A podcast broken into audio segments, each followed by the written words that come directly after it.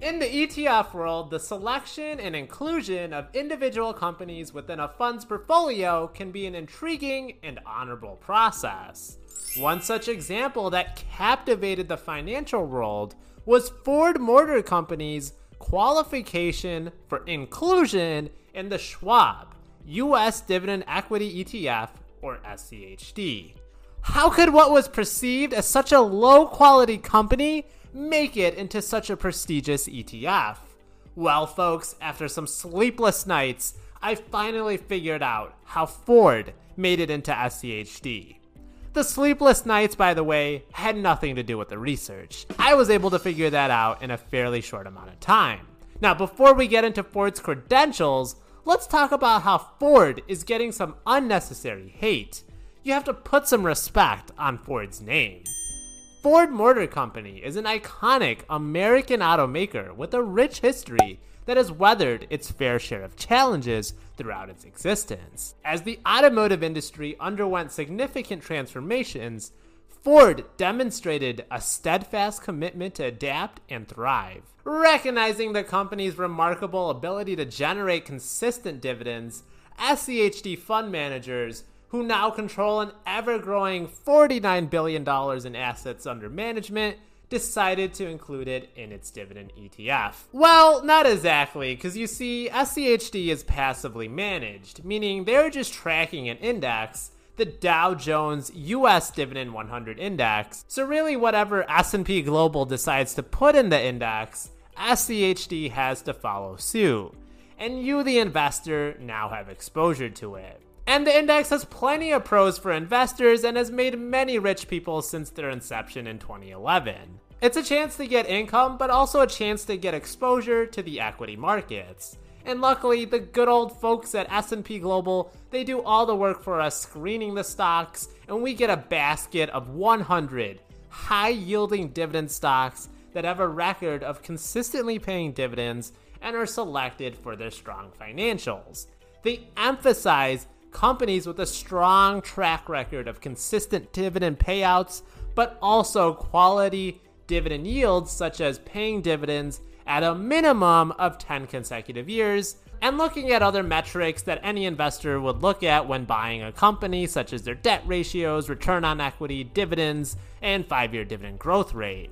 The screener also includes liquidity requirements and trading volume requirements. This is to ensure that penny stocks and distressed companies don't just accidentally end up in the portfolio. The index even makes sure we're diversified in different sectors, with no sector being allowed to be more than 15%, and no single stock is able to be more than 4% of the index. You're getting such a powerful product here that automatically rebalances each quarter for weighting consistencies, and annually the index gets reconstructed with new companies to always ensure that they are picking the best companies for you. So SCHD is always evolving. The SCHD of 2023 is different than the SCHD of 2022 and will be different than the SCHD of 2024. Is this the best way to pick stocks? I don't know about that, but I'm liking their current holdings. Will it beat the market? I don't know, but it's done a good job historically but it has also lagged the overall market at times. Will some questionable stocks somehow pass through their screener? Yes, it's not foolproof, but I really love that it's passively and not actively managed. It keeps the fees cheap and it keeps the emotion out of it. Alright, so now the question you care about. How did Ford make it into this fund if it cut its dividend during C19? doesn't the index require you to have 10 consecutive years of increasing dividends? No, actually, it does not. Read the language very carefully. It just states that a company must have at minimum 10 consecutive years of dividend payments. Nowhere does it say that they necessarily have to be increasing to qualify. Ford technically paid a dividend at the start of 2020, right before C19 got leaked, I mean, uh, transmitted, and then they started paying dividends again at the end of 2021. Therefore, it technically kept its streak of paying a dividend each year alive, even though it went almost two years without paying a dividend. Ford has paid dividends every year since at least 2000. Its dividends have been very spotty and they've been slashed or suspended multiple times. The amount it's paying in dividends today is actually the same amount it paid out during a quarter in 2001. The index uses a five year dividend growth rate as one of the characteristics used to screen stocks. Unfortunately, I think based on the way the index calculates the five year growth rate, since Ford resumed paying quarterly dividends in 2022, it's counting the years that Ford barely paid a dividend in 2021 and 2020 as an increase in dividend growth. So it's actually kind of giving the illusion that there was dividend growth with this company, when in reality, that really wasn't the case. Now, Ford only represents a 1.78% weighting in SCHD. If it had a good day or a bad day, you wouldn't even be able to tell because it's so insignificant. Some people in my comments have been acting like the fund is eternally doomed because Ford snuck in there. They won't be able to sleep well at night because they're thinking about that 1.78% exposure to Ford. Guys and girls, relax. Ford isn't as bad of a company as you think it is. Its consensus price target is actually 7% higher than today's prices. It has a low payout ratio. It has a high dividend yield. There's lots of optimism about the company's new EV models. I really just don't get this hate for Ford, like they didn't return a shopping cart after using it. Because if they didn't do that, then I would totally get it.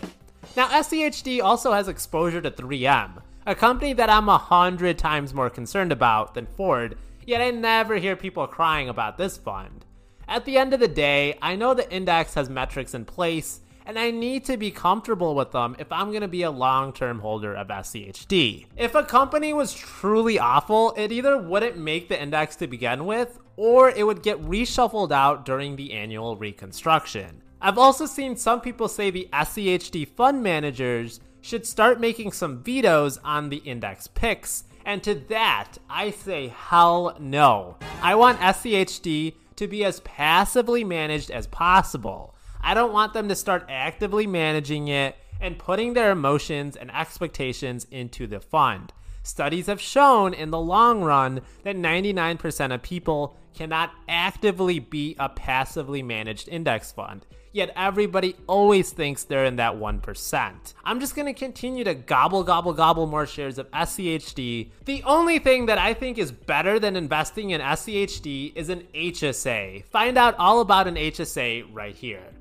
Hitting that like button really helps out a small time YouTuber. I'd love to hear how many shares of SCHD you own in the comments below. My videos are always found in podcast form under the Collect Cash podcast name. I heard you hate it when I call SCHD skid. Well, skid, skiddy, skid